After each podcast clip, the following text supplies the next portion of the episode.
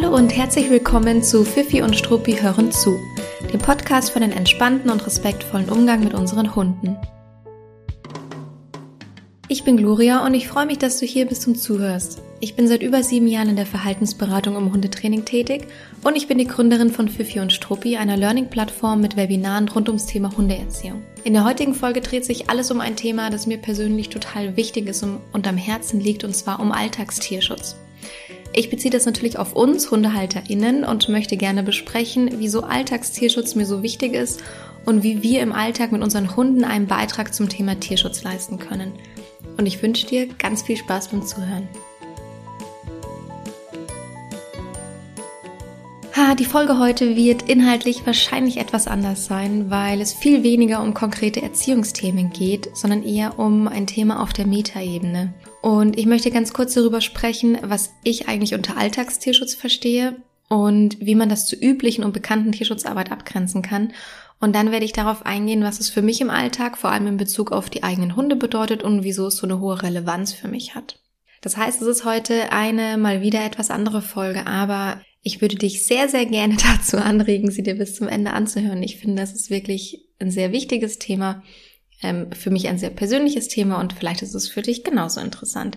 Oder vielleicht liefert es auch einfach den einen oder anderen neuen Impuls und am Ende darfst du dann trotzdem gerne selber entscheiden, ob du es total blöd findest oder ob du mir da vielleicht in der einen oder anderen Situation zustimmst. Stichwort Tierschutzarbeit. Was stellt man sich darunter eigentlich vor? Das können Aktivisten sein, die Notstände aufdecken vielleicht oder Personen, die für Tierschutzvereine und Organisationen arbeiten bzw. sich ehrenamtlich engagieren. Und da sieht man dann in Bezug auf den Auslandstierschutz oft Bildmaterial, Bilder und Videos von ausländischen Tierheimen, die sich in einem extrem schlechten Zustand befinden in der Regel. Und meistens gibt es auch noch sehr, sehr grauenvolle Geschichten on top dazu, zu den Hunden. Vielleicht denkt man auch an deutsche Tierheime, wenn man das Wort Tierschutz hört an Wildparks ähm, und auch an Lebenshöfe, die Tieren einen Gnadenplatz geben. Unterm Strich kann man sagen, wahrscheinlich hat jeder ein bisschen was anderes im Kopf, wenn man den Begriff Tierschutz ähm, fallen lässt. Aber ich bin mir sicher, dass man sofort, also dass jeder sofort bestimmte Gedanken und Bilder dazu im Kopf hat. Und ich persönlich finde, dass man Tierschutz ganz oft mit Vereinen und Organisationen und ehrenamtlicher Arbeit verknüpft und irgendwie muss es fast auch ein bisschen wehtun, sonst betreibt man irgendwie auch keinen Tierschutz. Und ich spreche da ein kleines bisschen aus Erfahrung, weil, das habe ich ja schon hin und wieder mal angesprochen, ich einige Jahre selber sehr aktiv im Auslandstierschutz tätig war. Aber ich habe mir parallel immer gedacht, es gibt so viele Dinge, die sich widersprechen. Und um mal ein paar zu nennen, ganz sicher nicht alle, die es da so gibt, ähm, für mich ist es ein Widerspruch, Tiere aus dem Ausland zu retten und zu vermitteln und den eigenen Hund am Zughalsband ohne Stopper zu führen, also an einem Würgehalsband. Oder auch an einem Stachelhalsband. Alles schon mal gesehen. Hunde, die als Tiere vergöttert werden und auf der anderen Seite Tiere, die wir wie selbstverständlich als Fleisch konsumieren und essen.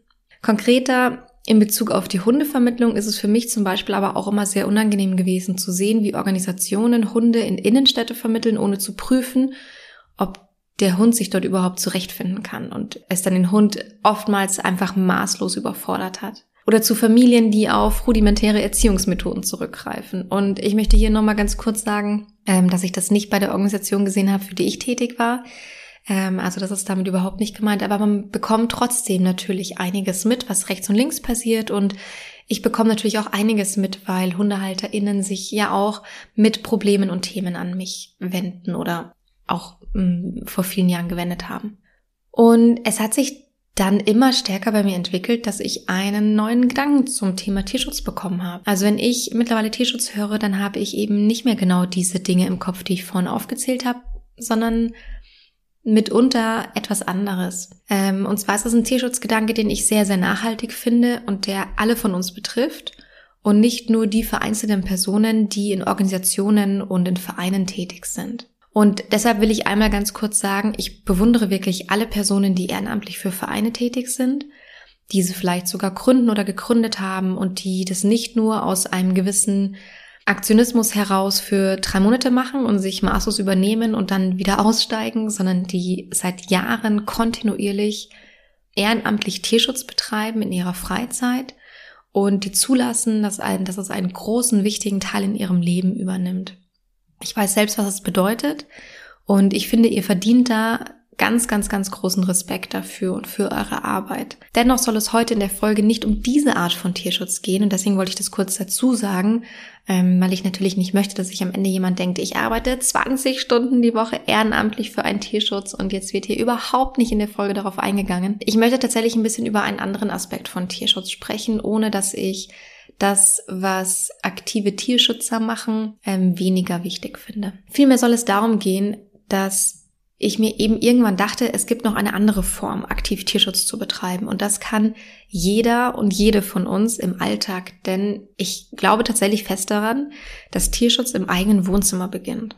Tierschutz ist für mich nicht, einen Angsthund zu adoptieren, dann so einen kleinen Haken gedanklich hinter, ah, ich habe Tierschutz betrieben gemacht, ja, weil ich habe einen Hund aus dem Ausland adoptiert, der wäre sonst vielleicht gestorben. Und ihn dann aber durch den eigenen Alltag zu schleifen, weil da muss er halt mitmachen. Und außerdem und sowieso hat er es doch hier eh viel besser als im Shelter. Also soll er sich auch nicht so anstellen. Tierschutz im Alltag bedeutet für mich, dass man darauf achtet, wie man im Alltag nachhaltig Tierschutz betreiben kann. Und ich habe mir jetzt einfach mal drei Themen rausgepickt, die ich heute ansprechen möchte, aber es gibt noch so viel mehr Möglichkeiten, aktiv Tierschutz im Alltag zu betreiben und ähm, ich spreche sicherlich nochmal in einer anderen Folge vielleicht darüber, was es da noch gibt. Ich habe mich jetzt für die drei Themen entschieden, weil die ersten beiden sich ganz konkret um Hunde drehen. Das wäre zum einen der Umgang mit dem eigenen Hund und das zweite Thema sind die Möglichkeiten für den eigenen Hund. Wir gehen gleich im Detail darauf ein. Und das dritte Thema ähm, hat nicht wirklich was mit dem Hund zu tun. Ein bisschen schon, doch auch, aber nicht nur. Ähm, ich finde es aber so groß und so wichtig, dass ich es einmal kurz ansprechen wollte und es ist das eigene Konsumverhalten. Ich weiß, es gibt noch so viel mehr, ähm, so viel mehr Möglichkeiten, wie man im Alltag Tierschutz betreiben kann. Und ich finde, keines davon ist weniger wichtig als das andere. Ähm, also ich habe tatsächlich heute einfach nur diese drei Themen ausgewählt, weil ich stärker auf das Thema Hund eingehen wollte und ähm, weil das Thema Konsumverhalten auch einfach in meinem Leben eine große Rolle spielt. Und dann steigen wir doch jetzt einfach mal ganz direkt ein und zwar mit dem Thema Umgang mit dem eigenen Hund. Ähm, und ich möchte mit einer kurzen Geschichte einsteigen und es gibt tausend, tausende dieser Geschichten, aber ich habe eben genau eine noch im Kopf. Und zwar habe ich vor einigen Wochen, Anfang des Jahres, eine E-Mail bekommen und im Betreff der E-Mail stand Hilfe oder Hilferuf, eins von beiden. Und die Absenderin von dieser E-Mail hat es natürlich damit nicht ganz ungeschickt geschafft, dass ich diese E-Mail mehr oder minder sofort gelesen habe, weil wer ist davon, wird davon nicht sofort angesprochen, wenn sowas in einem Titel steht. Und es ist eine Podcast-Hörerin gewesen, ohne jetzt zu sagen, wer es ist, also ganz liebe Grüße an dieser Stelle, falls du es hörst und dich wiedererkennst, ähm, die mir berichtet hat, dass sie ähm, und ihr Mann einen jungen Hund, einen Welpen aus dem Tierschutz, ich glaube aus Spanien, adoptiert hatte vor kurzem. Der war erst ein, zwei Wochen da. Oder ich glaube noch nicht mal. Und sie eine Trainerin zu Besuch hatten, weil sie eben von Anfang an alles richtig machen wollten und sich Unterstützung holen wollten. Und sie haben eine Trainerin vor Ort ausgewählt, ähm, die vorbeikam. Klammer auf, es war zu dem Zeitpunkt nicht erlaubt, Präsenztraining zu geben, aber gut, ich sage jetzt nichts weiter dazu, Klammer zu. Und hat dann dort vor Ort sich den Hund angeschaut. Der Hund hat, ähm, der ist, glaube ich, an ihr hochgesprungen oder ähnliches. Jedenfalls hat er so ein bisschen in die Klamotten gesch geschnappt. Das ist ein extrem typisches Verhalten für einen Junghund und es ist vor allem auch ein extrem typisches Verhalten für einen Hund, der erst vor wenigen Tagen aus dem Auslandstierschutz kam und einfach noch ein ganz schön hohes Stress- und Erregungslevel hat. Und die Trainerin hat gesagt, nee, das muss man sofort unterbinden, das wird mal ein großer Hund werden und hat ihm auf die Schnauze gehauen. Ähm, das hat im Umkehrschluss überhaupt nichts gebracht und überhaupt nicht funktioniert. Ich glaube noch nicht mal für den Moment. Manchmal sind die Hunde so erschrocken in dem Moment, dass sie damit aufhören. Ähm, aber da kann ich mich jetzt nicht mehr an jedes Detail erinnern. Jedenfalls hat sie dem Hund äh, irgendwie mehrfach gegen die Schnauze gehauen und dann auch die Anleitung dazu gegeben, dass die, die Besitzer das machen sollen und ist dann eben wieder gegangen bis zur nächsten Stunde. Und dann hat die Besitzerin aber darüber nachgedacht und kam sich, ja, kam sich richtig, richtig schlecht vor. Und zwar nicht, weil, ähm, weil sie da jetzt irgendwas dafür konnte, sondern einfach, weil es passiert ist und weil sie sich damit nicht wohlgefühlt hat und weil in ihr Bauchgefühl gesagt hat, das ist nicht der richtige Umgang. Und deshalb hat sie mir diese E-Mail geschrieben und nachgefragt, ob das wirklich so sein muss, nachgefragt, was es da für andere Möglichkeiten gibt. Und letztendlich konnten wir auch ähm, richtig schön über 800 Kilometer hinweg, die uns getrennt haben, zusammenarbeiten. Das ist etwas, was ich finde, was aktiver Tierschutz ist. Und ich glaube nicht, dass sie sich in dem Fall als Tierschützerin gefühlt hat. Aber der erste Punkt, Umgang mit dem eigenen Hund, darunter verstehe ich ganz, ganz stark für den eigenen Hund einstehen, ähm, Erziehungsmethoden auswählen, die angemessen sind und die tatsächlich nicht einfach nur darauf beruhen, Verhalten zu hemmen und zu unterdrücken, sondern die tatsächlich all das mit einfließen lassen, was mittlerweile ein modernes, gewaltfreies Hundetraining mm, berücksichtigen kann. Im Grunde ist es so, dass der Hund dabei wahrgenommen wird als das, was er ist. Ohne jegliche negative Interpretation, die meistens menschlich ist, diese Interpretation, sondern einfach erstmal so wahrgenommen wird als das, was er ist und wo man sich die Mühe macht, rauszufinden, welche Motivation und welche Gründe stecken hinter dem Verhalten von meinem Hund. Und wo man sich auch die Mühe macht, rauszufinden, was sind denn eigentlich die Bedürfnisse von meinem Hund? Wie kann ich das erkennen und wie kann ich die auch berücksichtigen im Alltag? Das heißt, insgesamt ist es, geht es hier in dem Punkt ganz stark darum, ähm, wie ich mit dem Hund umgehe, welche Trainingsmethoden ich auswähle und und das Ziel sollte meiner Meinung nach aus vielerlei Hinsicht, aus vielen Gründen ein gewaltfreies Hundetraining sein. Und ein Hundetraining sein, das auf, ähm, auf Wissen beruht. Und man weiß mittlerweile richtig viel, ja. Mir ist bewusst, dass nicht jeder Zugang zu diesem Wissen hat.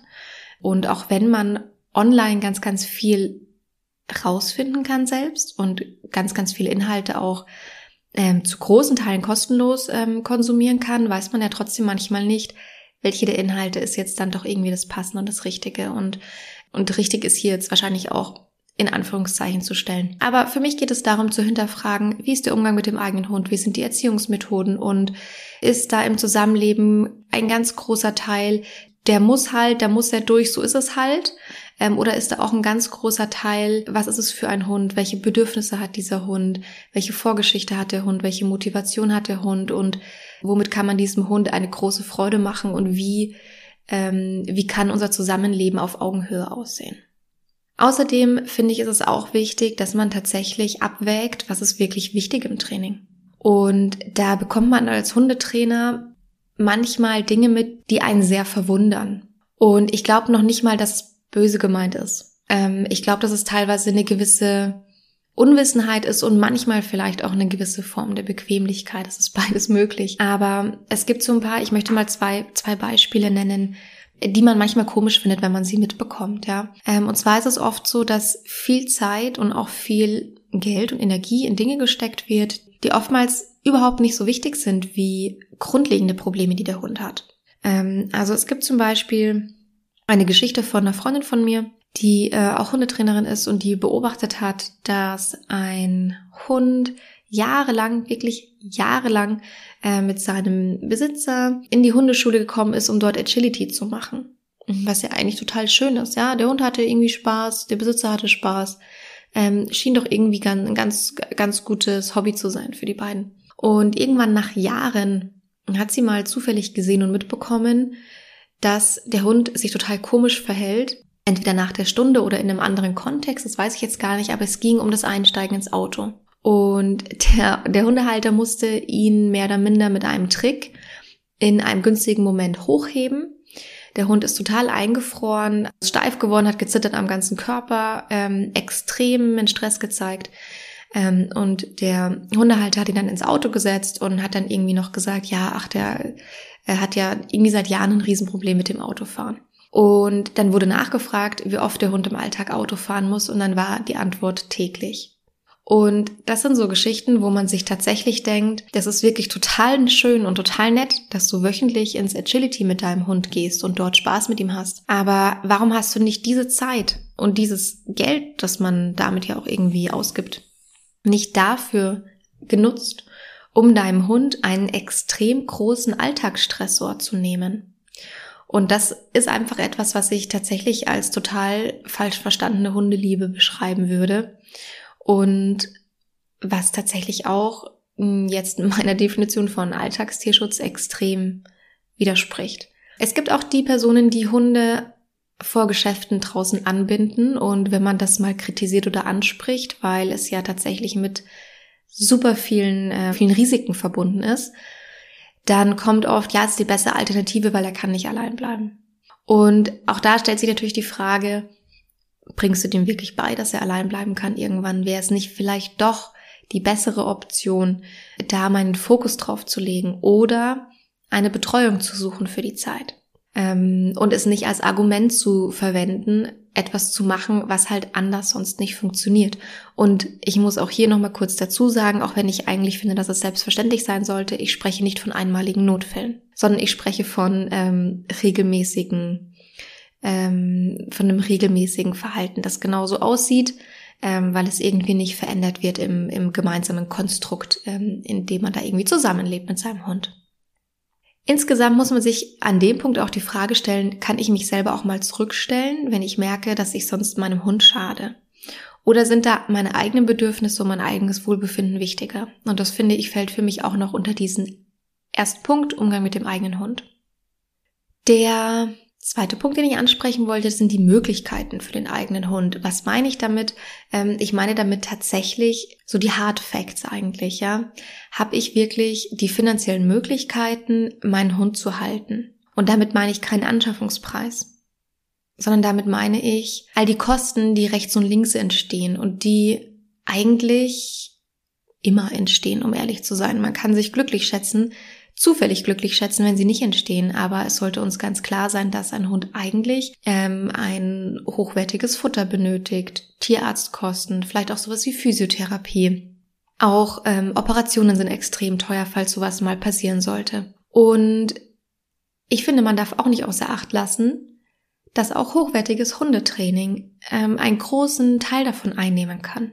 Und was ich so beobachte, Gut, jetzt halte ich mich hier im Münchner Umfeld auf. Das kann sein, dass man dann noch den einen oder anderen Euro vielleicht überall oben drauf legt im Vergleich zu anderen Städten. Aber nichtsdestotrotz, es arbeiten ja viele Hundetrainer mittlerweile auch ja, übergreifend online. Und was ich beobachten kann, jetzt nicht nur bei mir, sondern na, allgemein in der Branche, wird hochwertiges Hundetraining immer teurer. Und das ist auch gut so, weil die Hundetrainer, die wirklich sehr, ein sehr hochwertiges und ganzheitliches Hundetraining und Verhaltensberatung anbieten, die bilden sich ja auch stetig weiter und die haben im besten Fall einen enormen großen Wissensschatz und Erfahrungsschatz, auf den die zurückgreifen können. Man kauft sich am Ende eben doch nicht nur die 60 Minuten, die man ähm, gebucht hat, sondern man kauft ja auch die komplette Erfahrung und den kompletten Wissensschatz, von dem Hundetrainer oder Verhaltensberater, den man da für sich als passend ausgewählt hat.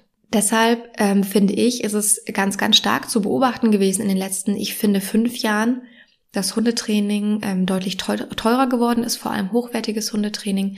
Und wie gesagt, ich finde es auf der einen Seite nicht schlecht. Jetzt darf, da darf ich natürlich jetzt auch nichts anderes sagen, gell? auf der anderen Seite ist es mittlerweile ein Kostenpunkt, der absolut nicht zu vernachlässigen ist. Man stößt schon tatsächlich immer wieder mal an den Punkt, Absagen zu bekommen aufgrund des Preises. Das wird, glaube ich, bei Tierärzten oder in Tierkliniken ist es hoffentlich, hoffentlich nicht so häufig der Fall.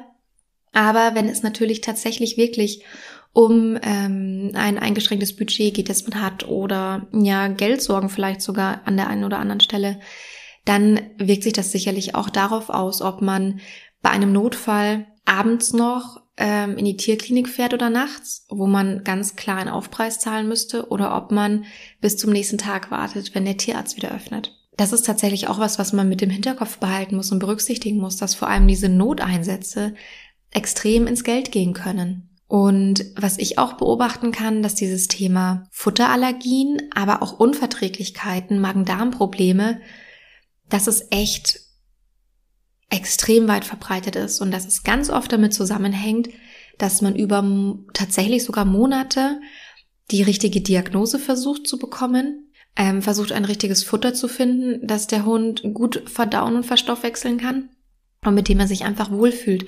Und das sind oft Prozesse, die tatsächlich über Monate andauern und anhalten und das ist sicherlich ne, nicht eine Kleinigkeit für, für den Geldbeutel, also für niemanden von uns auch Tierheilpraktiker, falls man dafür, also falls man dafür offen ist und ähm, diese zu Rate ziehen möchte. Es gibt ja wirklich viele Möglichkeiten, einen Hund umfassend gut zu versorgen. Und ich finde, es ist ein Teil von Alltagstierschutz, wenn man nicht wartet, bis etwas unbedingt nötig ist, sondern dass man auch wirklich aktiv vorbeugend handelt und dem Hund was Gutes tut.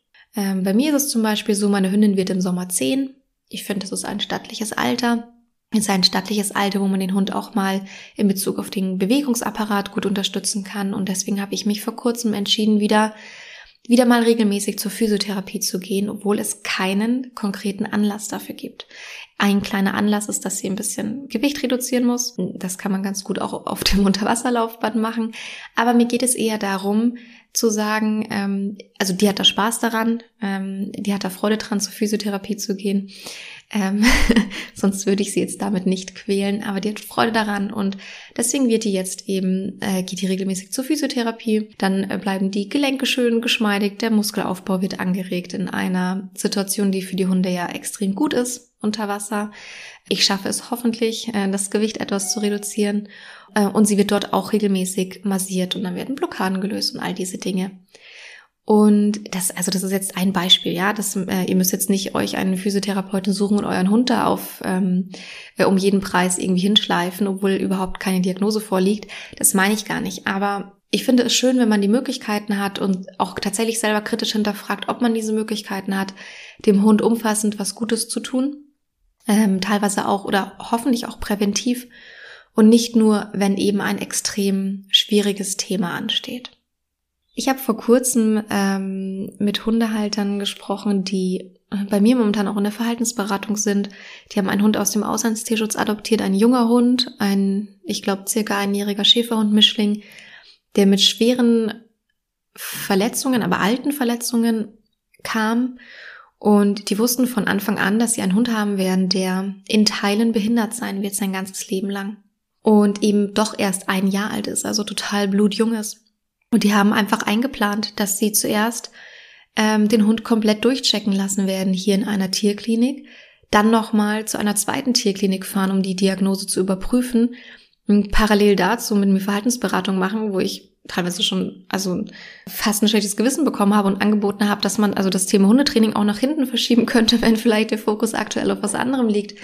Das ist natürlich was, es ist nicht immer möglich, aber wenn man diese Entscheidung trifft, einen verletzten Hund dann aufzunehmen, das finde ich ist schon äh, Wahnsinn, was, was die beiden da leisten. Und ähm, das ist für mich tatsächlich also ein Inbegriff von Alltagstierschutz, vor allem jetzt hier in Bezug auf das, was ich gerade gesagt habe, auf die Möglichkeiten für den Hund. Das dritte Thema ist das Thema Konsumverhalten. Ich habe tatsächlich überlegt, ob ich hier noch eine kleine Triggerwarnung einfügen soll. Ähm, es ist das Thema, ist ein Spaß gewesen. Ähm, das Thema Konsumverhalten, es wird ähm, der Begriff Veganismus einmal kurz fallen. Äh, daher die Triggerwarnung. Ähm, das ist das einzige Thema, das etwas vom Hund wegführt, aber ich führe es auch wieder zurück zum Hund, versprochen. das ist das eigene Konsumverhalten. Und ich will hier einmal ganz kurz erzählen, ähm, wie ich damit umgehe, weil ich das tatsächlich relativ selten öffentlich sage. Und ich dachte, das ist vielleicht der passende Rahmen. Und vielleicht ist die ein oder andere Idee dabei für einen von euch, der zuhört. Ich finde, dass man über das eigene Konsumverhalten extrem viel machen kann, weil man beeinflussen kann, was man unterstützt und was man eben nicht unterstützt. Und das ist der Grund, warum ich mich seit Jahren vegan ernähre und auch nahezu vegan lebe. Und ich weiß eben natürlich, dass es ein total kontroverses Thema ist und das ist auch der Grund, warum ich darüber öffentlich selten spreche. In meinem privaten Umfeld habe ich den Stempel auf meiner Stimme schon ganz lange und kann den auch irgendwie, äh, kriegt den auch nicht runtergerubbelt. Also da ist es total, ähm, da wird es tatsächlich relativ häufig thematisiert, aber nicht im, äh, in Anführungszeichen öffentlichen. Aber ich finde, manchmal ist es ja auch interessant zu hören, wie andere etwas machen. Und deshalb will ich das schon ganz kurz erzählen. Also ich selbst lebe seit Jahren vegan. Es gab mal bis vor, ich glaube, eineinhalb oder zwei Jahren kleinere Ausnahmen die für mich in Ordnung waren ähm, zu dem damaligen Zeitpunkt. Das war vor allem so Dinge wie, es gab in, in Konferenzen ähm, irgendwie mal Pausensnacks. Auf sowas falle ich total rein zum Beispiel. Oder irgendwelche extrem guten Schokoladensachen oder solche Dinge, Kuchen, gebackener Kuchen. Ähm, das waren so Dinge, da bin, da habe ich auch Ausnahmen gemacht, wenn ich unterwegs war und das irgendwie halt gegessen wurde oder angeboten wurde. Und dann war es aber lustigerweise so, dass ich Probleme hatte mit Nahrungsmittelunverträglichkeiten und ähm, long story short, ähm, die größten Pro Unverträglichkeiten hatte ich mit ähm, Kuhmilch, sämtliche andere Milchsorten von anderen Tierarten und Hühnerei. Ähm, damit war dann dieses Thema, manchmal vegetarische Ausnahmen zu machen, auch sofort vom Tisch. Und das ist jetzt, glaube ich, eineinhalb, zwei Jahre her, irgendwie sowas. Ähm, mein Freund ist größtenteils auch vegan, nicht total komplett, aber größtenteils. Und er hat zum Beispiel einfach so damit angefangen, dass er die Dinge getauscht hat, die für ihn keinen Unterschied gemacht haben. Also er hat die Dinge ausgetauscht, die für ihn einfach geschmacklich keinen Unterschied gemacht haben. Ich glaube, es war am Anfang Butter und Sahne, wenn man irgendwas mit Sahne gekocht hat und Milch. Das waren, glaube ich, die, gut, das ist dann eh schon fast alles, ach nee, Hühnerei noch. Das waren die Produkte, ach und äh, Joghurt, glaube ich, war es. Also es waren einfach einzelne Produkte, ähm, wo er gesagt hat, ich schmecke entweder keinen Unterschied, vor allem wenn es verarbeitet ist, pur schmeckt man manchmal einen Unterschied, ähm, verarbeitet dann selten, beziehungsweise es schmeckt mir vielleicht sogar besser. Das war dann, glaube ich, bei Kokosjoghurt oder so mal der Fall. Und so hat es angefangen und so kam es dann relativ auf natürliche Art und Weise. Wenn unsere Hündin etwas zu essen bekommt, dann das irgendwie tierische Produkte enthält, was regelmäßig der Fall ist, also die ernährt sich nicht komplett vegan, dann kaufen wir das im Bioladen. Das ist dann eben halt mein Versuch, trotzdem irgendwie bestmöglich tierische Produkte zu kaufen. Das ist dann oftmals sowas wie Ziegenjoghurt, manchmal auch Fisch. Und wenn wir ihre Mahlzeiten nicht selbst kochen, dann sind es auch mal Futterdosen. Es gibt einen Punkt, wo ich tatsächlich noch nicht so richtig gut drin bin in Bezug auf meine Hündin. Das sind Kauartikel, also tierische Kauartikel und auch mal gekaufte Leckerlis aus normalen Hundeläden. Ähm, da bekomme ich das nicht immer hin. Und um das jetzt vielleicht noch mal kurz abzurunden, also das ist kein Appell daran, dass äh, jeder, der den Podcast hört, jetzt vegan leben muss oder soll. Ich, es ist ja auch völlig vermessen zu denken, dass es so eine Auswirkung hat. Aber ich habe vor kurzem erst wieder gelesen, was für einen starken Unterschied eine vegane Mahlzeit pro Tag macht. Es macht wohl unterm Strich einen absolut immens großen Unterschied, den man sich überhaupt nicht vorstellen kann. Ähm, ich müsste die Zahl mal nochmal raussuchen. Ich habe es jetzt ehrlicherweise ähm, kurzfristig vor der Podcastaufnahme nicht mehr gefunden. Ähm, aber es macht so einen riesen Unterschied, dass man sich denkt, ey, warte mal, also wenn ich damit schon so einen Beitrag leisten kann, das kann doch vielleicht nicht so schwer sein, eine Mahlzeit pro Tag vegan zu essen. Und vielleicht ist es bei dir zufällig auch so. Ähm, und vielleicht ist es auch so, dass du das vielleicht eh schon fast machst und man vielleicht nur kleine Dinge irgendwie ähm, weglassen oder tauschen müsste. Also wenn man zum Beispiel irgendwie Müsli isst in der Früh. Da ist es oft sehr einfach, eine Milchalternative zu nehmen, eine pflanzliche oder einen pflanzlichen Joghurt. Oder auch wenn man vielleicht Salate isst mit Brot, ähm, da wäre es eigentlich nur ein, ein kurzes Kontrollieren, ob in dem Brot zufällig irgendein tierisches Produkt ist, was eigentlich hoffentlich nicht sein sollte und, ähm, und im Dressing. Dann kann man sowas relativ schnell mal ähm, umstellen. Oder vielleicht merkt man, dass es das ein oder andere Rezept gibt, Gericht gibt, das man regelmäßig isst, einfach weil man es total gerne mag. Und es ist zufällig eh vegan, wie, keine Ahnung, Nudeln mit Tomatensauce oder sowas. Das, der Klass, das Klassikerbeispiel. Ähm, aber das ist das Einzige, was ich vielleicht mal mit auf den Weg geben möchte, weil ich das letztens gesehen habe und selber so, so, so krass überrascht war, dass es einen Riesenunterschied macht, wenn man es schafft, eine vegane Mahlzeit pro Tag einzuführen. Das fand ich sehr spannend. Und um auch in Bezug auf das Konsumverhalten einmal nochmal zurück zum Thema Hund zu kommen. Ähm, ich habe ja vorhin schon erzählt, dass es manchmal so Situationen gibt, wo man sich denkt, ey, warum machst du denn seit Jahren Agility, obwohl dein Hund eigentlich wirklich ein schwerwiegendes ähm, Verhaltensproblem hat, das man mal trainieren sollte. Es gibt zu dem Thema auch noch ein anderes Beispiel, das stärker auch mit Konsumverhalten zu tun hat. Und zwar kann man tatsächlich relativ häufig beobachten oder konnte ich in der Vergangenheit relativ häufig beobachten, dass, dass manchmal am Hundetraining gespart wird, der Hund aber 15 verschiedene hochwertigste, bunteste Hundegeschirre, Halsbänder und Leinen hat.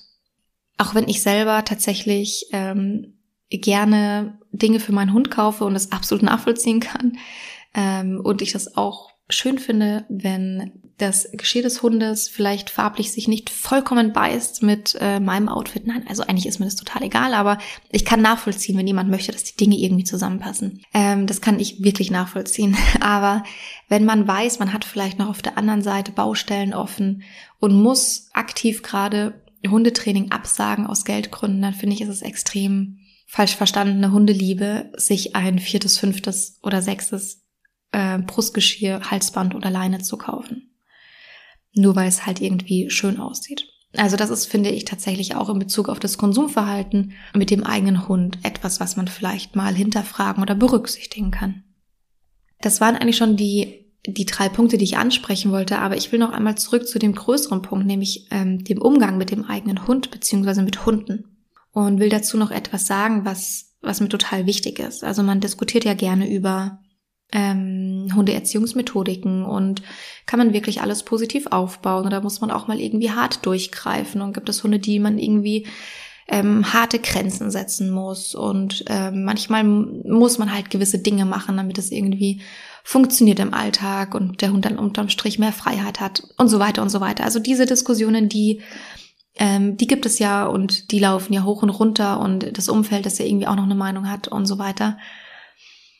Mm, aber ich muss ganz ehrlich sagen, ich finde, also es gibt für mich ganz viele Gründe, warum man mit seinem Hund positiv, gewaltfrei und bedürfnisorientiert arbeiten und zusammenleben sollte. Ich finde aber auch, ähm, unabhängig von all diesen Gründen, dass wir mit unseren Hunden mittlerweile extrem eng, extrem familiär zusammenleben und sie irgendwie auf jeden Fall ein Stück von uns sind oder ein sehr dazugehöriger Bestandteil. Ich weiß auch nicht, das hört sich gerade alles so ungelenk, ungelenk an, was ich eigentlich sagen möchte. Ich bin wirklich davon überzeugt, dass wenn wir unseren Hunden wehtun und unsere Hunde verletzen auf emotionaler oder auch auf physischer Ebene, dass wir uns selbst damit ganz genauso wehtun und ganz genauso schaden, weil wir eben so eng mit unseren Hunden zusammenleben und es eigentlich eine so enge Beziehung ist. Deswegen ist für mich diese These so unumgänglich durch, durch diese durch diesen extrem engen Verbund, den wir mit unseren Hunden haben oder auch haben wollen. Ich fasse es noch einmal kurz zusammen. Ähm, warum ist für mich Alltagstierschutz so wichtig? Ich finde, dass jeder Tierschützer sein kann in seinem eigenen Alltag und oftmals auch ist, ohne dass er es vielleicht weiß. Du betreibst bereits Tierschutz, wenn du Trainingsmethoden hinterfragst, wenn du gut mit deinem Hund umgehst und ähm, wenn du versuchst, deinen Hund besser kennenzulernen, besser verstehen zu lernen und da auch mal den Gedanken zulässt, dass du vielleicht noch nicht alles weißt. Dass es vielleicht noch Dinge gibt, die spannend wären für euer Zusammenleben. Und ich finde, dass jeder da seinen Beitrag dazu leisten kann. Im ganz Kleinen wie auch im ganz Großen natürlich.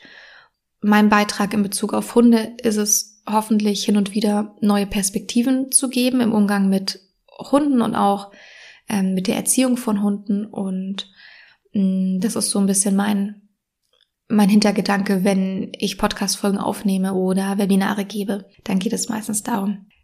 Genau. Und dann wollte ich noch ganz kurz am Ende etwas zu, ähm, zu Fifi und Struppi sagen, zu meiner Plattform. Fifi und Struppi ist eine Plattform, auf der monatlich Live-Webinare stattfinden. Und die Live-Webinare, die stattgefunden haben, die kann man sich auf der Website auch als Webinaraufzeichnungen anschauen. Und da findet zum Beispiel nächste Woche ein Webinar zum Thema Hundebegegnungen richtig trainieren statt. Und da gucken wir uns einmal auf tatsächlich sehr hohem Niveau, wie ich finde, unterschiedliche Trainingsmethodiken an, die man super gut einsetzen kann, wenn der eigene Hund eventuell noch ein Problem mit Hundebegegnungen hat und die wirklich auf einem extrem hohen Niveau sind, auf einem wirklich toll vorbereitet, inhaltlich sehr tief gehen.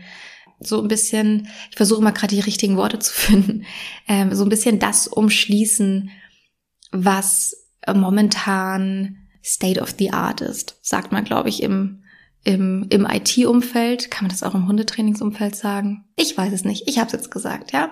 Was so ein bisschen äh, State of the Art ist in Bezug auf äh, Hundeerziehung, in Bezug auf Hundetraining, wenn man Probleme mit Hundebegegnungen hat. Also wirklich tolle Methodiken. Und wenn du nicht genau weißt, ob du die Inhalte vielleicht schon kennst, weil du vielleicht schon mit einem tollen Hundetrainer gearbeitet hast, ähm, dann schau dir gerne mal einfach auf fifiundstruppi.de das Webinar an und die Beschreibung und da haben wir mit aufgeführt, um was es gehen wird in dem Webinar und vielleicht ist es ja für dich ganz passend. Ähm, ansonsten findest du dort natürlich auch Webinare zu anderen Themen und es wird auch ähm, bald noch ein Körperspracheabend von mir dazu kommen. Und jetzt wünsche ich dir erstmal eine gute Zeit und vielen Dank, dass du dir diese Folge angehört hast, die vielleicht inhaltlich ein bisschen anders war, als du sie erwartet hast oder als sie vielleicht sonst bei Hunde-Podcasts ist und auch bei meinem Hunde-Podcast ähm, normalerweise anders ist. eine gute Zeit und ich freue mich, wenn du auch mal wieder eine andere Podcast-Folge anhörst. Bis dann!